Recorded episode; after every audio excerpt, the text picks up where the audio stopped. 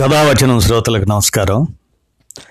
ఇప్పుడు మనం కథావచనంలో ఒక చిన్న కథ. నాన్న నేను వచ్చేస్తా అనేటువంటి ఈ కథని ఈశ్వరి ఆమె రాశారు. ఆ కథని మనం ఇప్పుడు ఇందాం ముఖ్యంగా ఈ కథలో నాటి తరం స్త్రీకి నేటి మహిళకి ఉన్న వ్యత్యాసాన్ని ఈ కథలో మనసుకు హత్తుకునేట్లుగా అది కూడా ఎలా అంటే కనువిప్పు కలిగే విధంగా ఉండే విధంగా ఉన్నది ఈ కథ. వినండి ఇప్పుడు. కాలింగ్ బెల్ చప్పుడికి ఒక్కసారిగా తెలివి వచ్చింది సావిత్రికి. కిటికీ వైపు చూచింది. వీధి దీపాలు ఇంకా వెలుగుతున్నాయి. సూర్యుడి వెలుగు ఏమాత్రం రాలేదు. టైం ఎంతైంది అనుకుంటూ పక్కనే ఉన్న సెల్ చూచింది నాలుగు ముప్పై ఐదు అని కనిపించింది. ఈ టైంలో ఎవరై ఉంటారు? అనుకుంటూ పక్కకు తూచింది. భర్త రాఘవ మంచి నిద్రలో ఉన్నాడు. ఎలాగూ తెల్లవారుతుంది కదా ఆయన లేపటం ఎందుకు? అనుకుని తలుపు తీయడానికి బయటకు వచ్చే లోపు మళ్ళీ మోగింది కాలింగ్ బెల్. "ఆ, వస్తున్నా అని సావిత్రి అంటుంటే అటువైపు నుంచి అమ్మా తలుపు తీయమ్మా అంటూ సుధా గొంతు వినపడింది. సుధా తలుపు తీస్తూ ఆశ్చర్యంగా పలికింది సావిత్రి. గబగబా గ్రిల్ తాళం తీసింది. అదేమిటి? నిన్న రాత్రి ఫోన్ చేశావు కదా? కనీసం వస్తున్నట్టు చెప్పలేదు? ఎప్పుడు బయలుదేరావు? శ్రీరామ్ రాలేదా? బయటకు చూస్తూ అడిగింది. రాలేదమ్మా. కాలేజీలో పనుండి అప్పటికప్పుడు అనుకొని నేనే బయలుదేరి వచ్చాను. కూతురి కంఠంలో తడబాటును సావిత్రి కనిపెట్టింది. తన గదిలోకి వెళ్తున్న కూతుర్ని పరిశీలనగా దూచింది. బాగా ఏడ్చినట్లుంది. కళ్ళు వాచి ఉన్నాయి. సావిత్రి ఏదో అడగబోయేంతలో సుధా నాన్న ఇంకా లేవలేదమ్మా నేను కొంచెంసేపు పడుకుంటాను అంటూ గదిలోకి వెళ్ళిపోయింది. సావిత్రి మనసు కీడు శంకించసాగింది. ఏదైనా అడుగుదామన్నా కూతురి ప్రవర్తన చూచి ఆగిపోయింది. సరేలే కొంచెంసేపు పడుకొని లేచాక నెమ్మదిగా అడగవచ్చు అనుకుంటూ తన రోజువారీ పనిలో పడింది. హాల్లో టీవీ సౌండ్ వినిపించేసరికి చేతిలో ఉన్న పని ఆపి గబగబా హాల్లోకి వెళ్ళింది సావిత్రి. టీవీలో ఛానల్స్ మారుస్తున్న భర్తను చూచి సుధ వచ్చిందండి తెల్లవారుజామున అని చెప్పింది. అవునా? నన్ను లేపపోయావా? ఏరి పడుకున్నారా? అన్నాడు. కానీ సుధ ఒకతే వచ్చింది. శ్రీరామ్ రాలేదు. ఏదో కాలేజీ పని ఉందని చెప్పింది. సావిత్రి చెబుతున్నంతలోనే రాఘవ కూతురి గదివైపు నడిచాడు.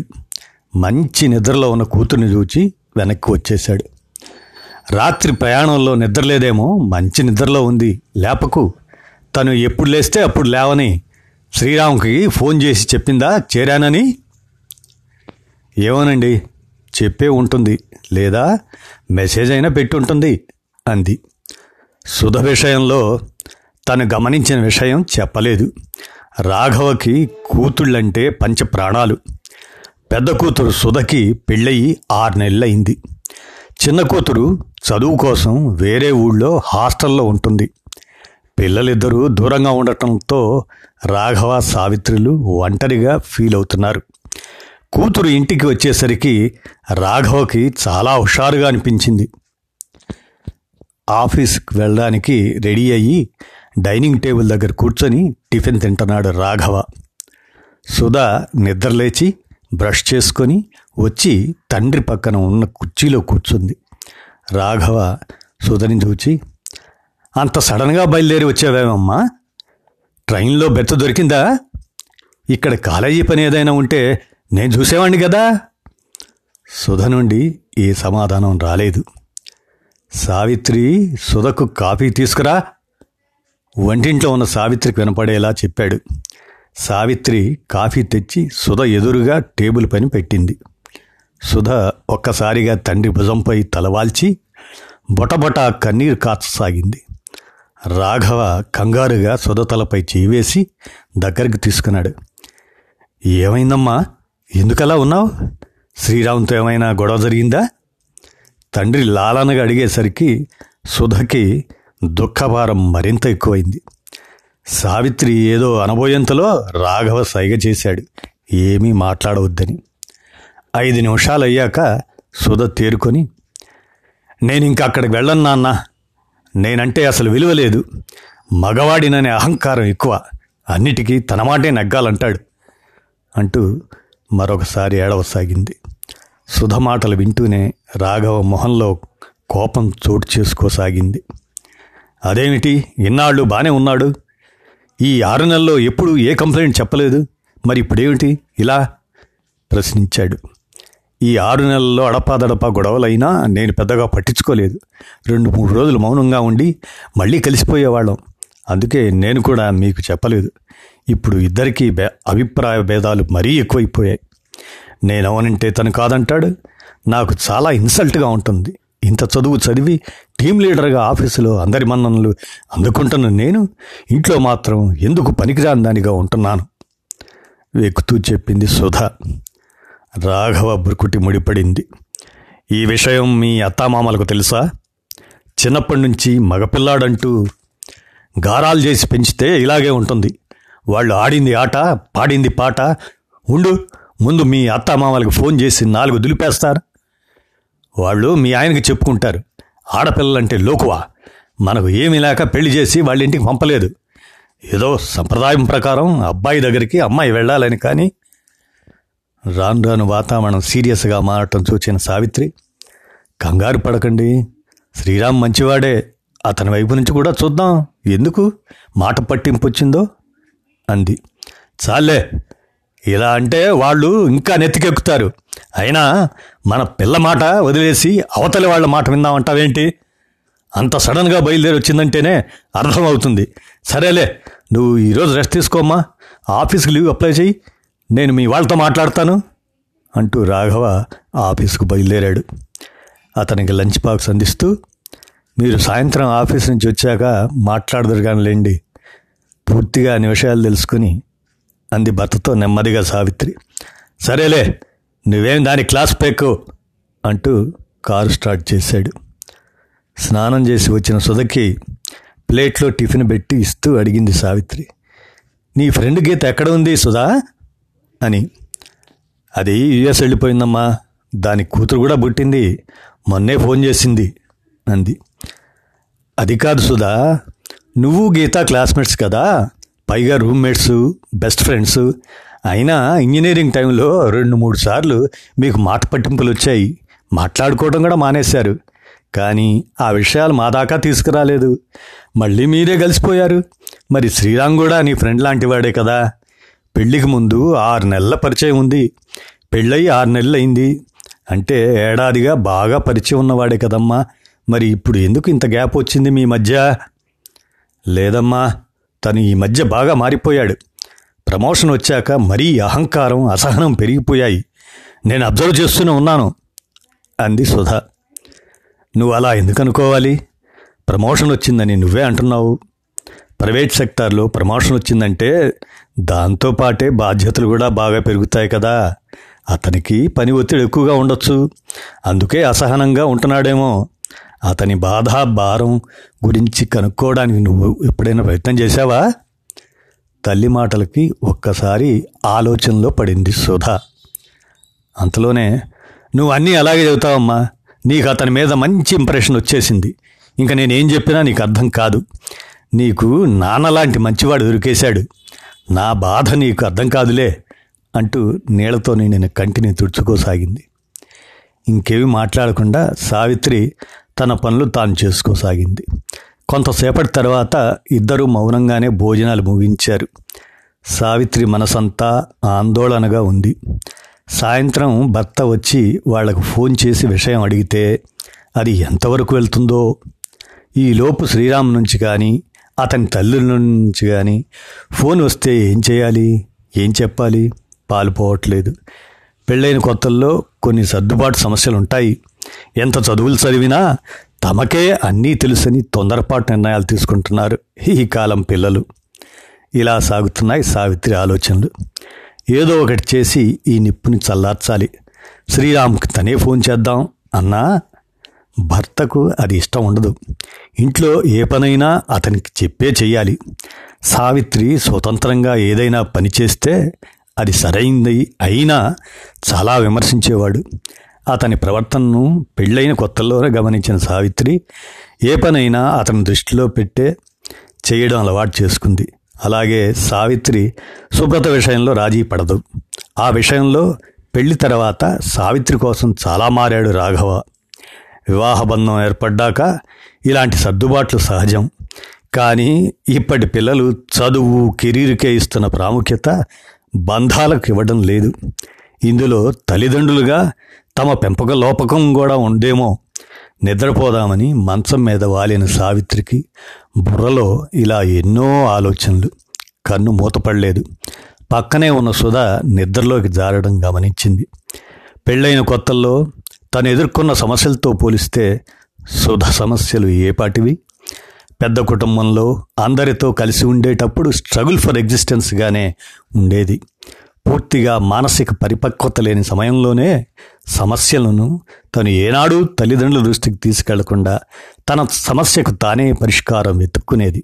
అలా గత జ్ఞాపకాల్లోకి వెళ్ళిపోయిన సావిత్రికి ఆ ఆలోచన నుంచి పరిష్కారం దొరికినట్లు అనిపించింది గబగబా మంచం మీద నుంచి లేచి బాల్కనీలో ఉన్న స్టూల్ తీసుకొని స్టోర్ రూమ్లోకి వెళ్ళింది. స్టూల్ ఎక్కి పై అరలో ఉన్న పుస్తకాలలో వేటి కోసం వెతకసాగింది. పది నిమిషాల సేపు వెతగ్గా కనిపించిన కవర్ను బయటకు తీసింది. ఆ కవర్ని ఓపెన్ చేసి లోపల ఉన్నవి బయటకు తీసి అటు ఇటు తిప్పి చూచింది. తృప్తిగా నిట్టూర్చి కిందకు దిగి హాల్లోకి వచ్చి సుధ ఎప్పుడు నిద్రలేస్తుందా? అని ఎదురు చూడసాగింది. నిద్రలేచి వచ్చిన సుధకి టీ కప్పు అందించి తాను ఒక కప్పుతో పక్కన కూర్చుంది సావిత్రి. కాస్త విశ్రాంతి తీసుకునేసరికి సుధ తెరిపిన పడినట్లు ఉంది. ఉదయంలా కాక ముఖం ఇప్పుడు ప్రశాంతంగా కనిపించింది. ఎలా మొదలు పెట్టాలా అని ఆలోచిస్తున్న సావిత్రి ఈ కవర్లో ఆ ఉత్తరాలు ఏమిటమ్మా అన్న సుధా మాటలు విని అమ్మయ్యా నా పని ఈజీ అయింది అనుకుంటూ సుధా నీ పెళ్ళెప్పుడు నీ వయసు ఎంత? అంది. ఏం నీకు తెలియదా? అంటూ ఇరవై నాలుగు అంది. నా పెళ్ళికి నా వయసు ఎంతో తెలుసా? పద్దెనిమిది. డిగ్రీ ఫస్ట్ ఇయర్ చదువుతున్న నాకు మంచి సంబంధం అని కుదిర్చి నెల రోజుల్లో పెళ్ళి చేసేసారు మీ నానమ్మ వాళ్ళు. మాకు చదువు అక్కర్లేదు. పిల్లలను పంపించేయండి అని ఒకటే గొడవ. నాకు చదువు మానడం ఇష్టం లేదు. ఆఖరికి అటెండెన్స్ లాస్కి కాలేజీలో ఫీజు కట్టి పరీక్షలు రాయడానికి ఒప్పించి ఇంట్లోనే చదువుకొని పరీక్షలు రాసి డిగ్రీ పాస్ అయ్యాను. నువ్వు పీజీ చేసావు ఇంకో ఏడాది ఉద్యోగం కూడా చేశాక పెళ్ళి చేశాం. నువ్వు ఇంట్లో ఉండేది రోజులో కొన్ని గంటలే. మిగతాది ఎలాగూ ఆఫీసులోనే. కానీ నేను అత్తగారు అత్తగారి అత్తగారు ఇద్దరు ఆడపడుచులు ఇద్దరు మరుదులు మామగారు అలా అందరి మధ్య ఉండేదాన్ని.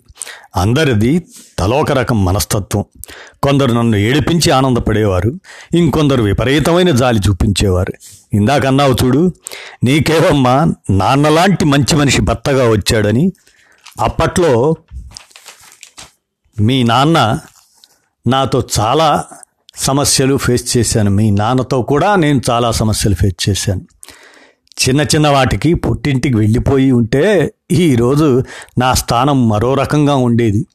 అంటే అప్పుడు అవి బాధలు అనిపించేవి కానీ ఇప్పుడు ఆలోచిస్తే ఏమీ లేదనిపిస్తుంది అనుకో అంటూ తాను పైనుంచి తీసిన కవర్లో నుంచి ఉత్తరాలు బయటకు తీసింది. ఏంటమ్మా ఇవి? అంటూ సావిత్రి చేతిలో నుంచి ఉత్తరాలు లాక్కుంది సుధా. ఇవి నేను నువ్వు పుట్టక మునుపు రాసినవి. రాసినప్పుడు తప్పితే నేను మళ్ళీ ఇంతవరకు వాటిని చూడలేదు. అదేంటమ్మా? ఇలా ఉత్తరాలు రాసి మరీ పోస్టులో వేయకుండా నీ దగ్గర ఎందుకు ఉంచుకున్నావు? కళ్ళు పెద్దవి చేసి ఆశ్చర్యంగా అడిగింది సుధా. అవి నా మనసులోని బాధ తీర్చుకోవడానికి రాసినవి. నాలుగు రోజుల తర్వాత మాత్రమే పోస్టులో వేయాలని నిర్ణయించుకొని రాసేదాన్ని. నాలుగు రోజుల తర్వాత ఆ బాధ ఉండేది కాదు. ఆ ఉత్తరం పోస్ట్ చేయాల్సిన అవసరం ఉండేది కాదు. దాన్ని అలాగే దాచేదాన్ని. అందులో ఏం రాశానో కూడా ఇప్పుడు పూర్తిగా గుర్తులేదు. కానీ ఏ సందర్భంలో రాశానో గుర్తుంది. నువ్వు వీటిని ఒకసారి చదువు. తర్వాత నీ అనుమానాలు ఏమైనా ఉంటే చెబుతాను అంది సావిత్రి. సుధకి తన అమ్మా నాన్నల పెళ్ళి ఎప్పుడైందో తెలుసు. అందుకని ఆ తేదీ ప్రకారం చూచుకొని ముందుగా రాసిన ఉత్తరాన్ని మొదట తీసింది. అమ్మా నీ రైటింగ్ ఎంత ముద్దుగా ఉందో. అంటూ క్యూరి క్యూరియాసిటీతో చదవడం ప్రారంభించింది. అమ్మకు నాన్నకు నమస్కారాలు. మీరు అక్కడ క్షేమం అని తెలుస్తాను. మేమందరం ఇక్కడ బాగానే ఉన్నాం. అమ్మ నాన్న నాకు మళ్ళీ మన ఇంటికి వచ్చేయాలి అనిపిస్తుంది. నాకు బాగా ఏడుపు వస్తుంది. మీరు గుర్తొస్తున్నారు. మా ఇంట్లో వాళ్ళు అప్పుడప్పుడు చిన్నపిల్లవి నీకేం తెలీదు అంటుంటారు. మళ్ళీ అంతలోనే పెళ్ళయింది. పెద్దింటి కోడలు అయ్యావు ఆ మాత్రం తెలుసుకోలేవా? అంటుంటారు.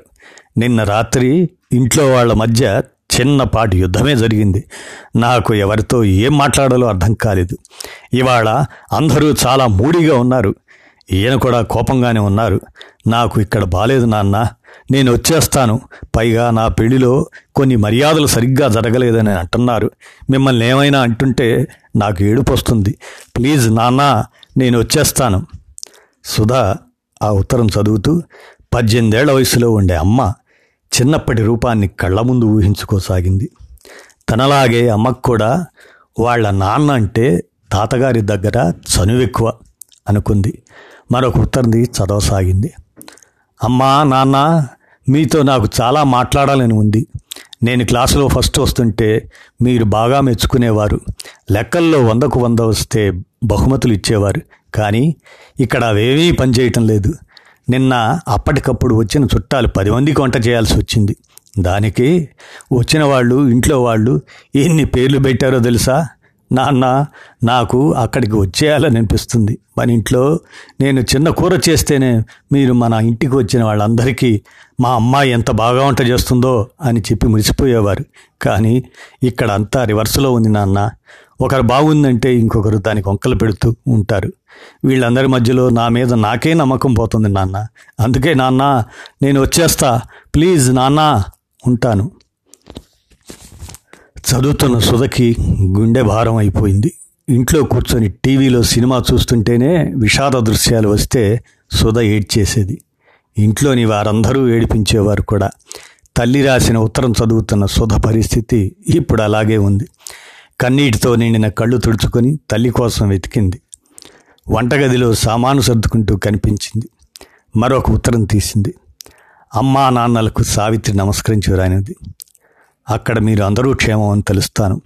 ఈయనకి ట్రాన్స్ఫర్ అవ్వడంతో మేము ఇప్పుడు అందరినీ వదిలి దూరంగా వచ్చేసాం నా బాధలు చెప్పుకోవడానికి కూడా ఎవరూ లేరు.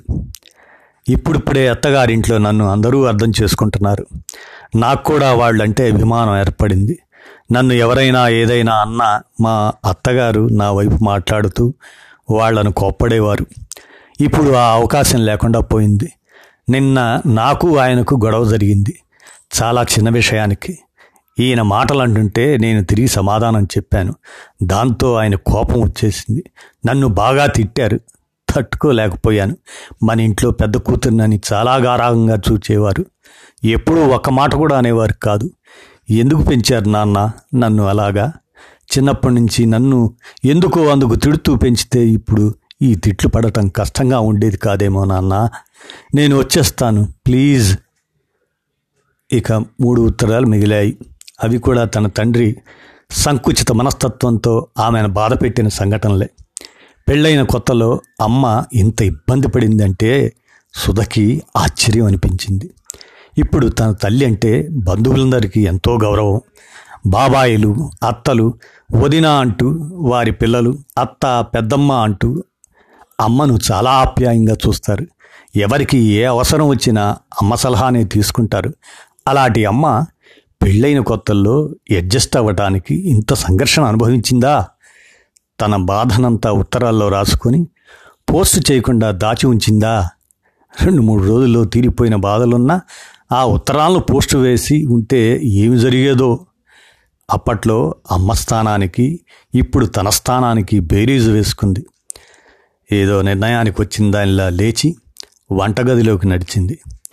అమ్మా అంటూ రెండు చేతులు వెనక ఉంచి తల్లి భుజాల మీదుగా వేసి నువ్వు చాలా గ్రేట్ అమ్మా. నీ బాధ అంతటిని ఉత్తరాలు రాసి తగ్గించుకున్నావు. వాటిని పోస్ట్ చేయకుండా ఉంచేసి అమ్మమ్మ వాళ్ళు బాధపడకుండా చూచావు ఇప్పుడు అందరికీ తలలో నాలుకయ్యావు. నిన్ను చూస్తే నాకు ఏమనిపిస్తుందో తెలుసా? చిన్నప్పుడు స్కూలుకి వెళ్ళనని మారాన్ చేసిన అమ్మాయి పెద్దయ్యాక యూనివర్సిటీ గోల్డ్ మెడల్ సాధించినట్లుందమ్మా అని ప్రయాణం. నేను పేరుకు పీజీ చదివినా చాలా సంకుచితంగా ఆలోచిస్తున్నా. నువ్వు చెప్పినట్లుగా శ్రీరామ్ వైపు నుంచి ఆలోచించే ప్రయత్నం చేయలేదు. నేను పొరపాటు చేశానమ్మా. శ్రీరామ్కు వెంటనే ఫోన్ చేస్తాను అని సుధా అంటుండగానే సుధ ఫోన్ రింగ్ అవ్వసాగింది సుధా ఫోన్ తీసి అమ్మా శ్రీరామ్ చేస్తున్నాడు అంటూ స్పీకర్ ఆన్ చేసి hello Sriram I am very sorry అంది. అదే సమయంలో అటు నుంచి శ్రీరామ్ కూడా సుధా సారీరా అంటున్నాడు. సావిత్రి సుధను నవ్వుతూ చూచి బయటకు నడిచింది తేలికైన మనసుతో ఇది విన్నారుగా కదా? నాన్న నేను వచ్చేస్తా అనేటువంటి ఈ కథని ఈశ్వరి రాసింది. మరి ఆ తరంలో ఆ తరుణి తన బాధను లేఖల ద్వారా రాసి పోస్ట్ చేయకుండానే ఉంచుకొని తను పడినటువంటి అప్పటికప్పటి తాత్కాలిక బాధని మరి మర్చిపోయి సంసారాన్ని నిలుపుకోగలిగినటువంటి ఆ తరుణికి మరి సుధ మరి ఈనాటి తరం మహిళ మరి తన తల్లి రాసిన లేఖల్ని చదివి మరి అవగాహన పెంపొందించుకొని పోల్చుకొని ఆ తరుణికి ఈ మహిళకి కథ సుఖాంతమైందిగా విన్నారు కదా కథావచనం శ్రోతలు ఇదన్నమాట.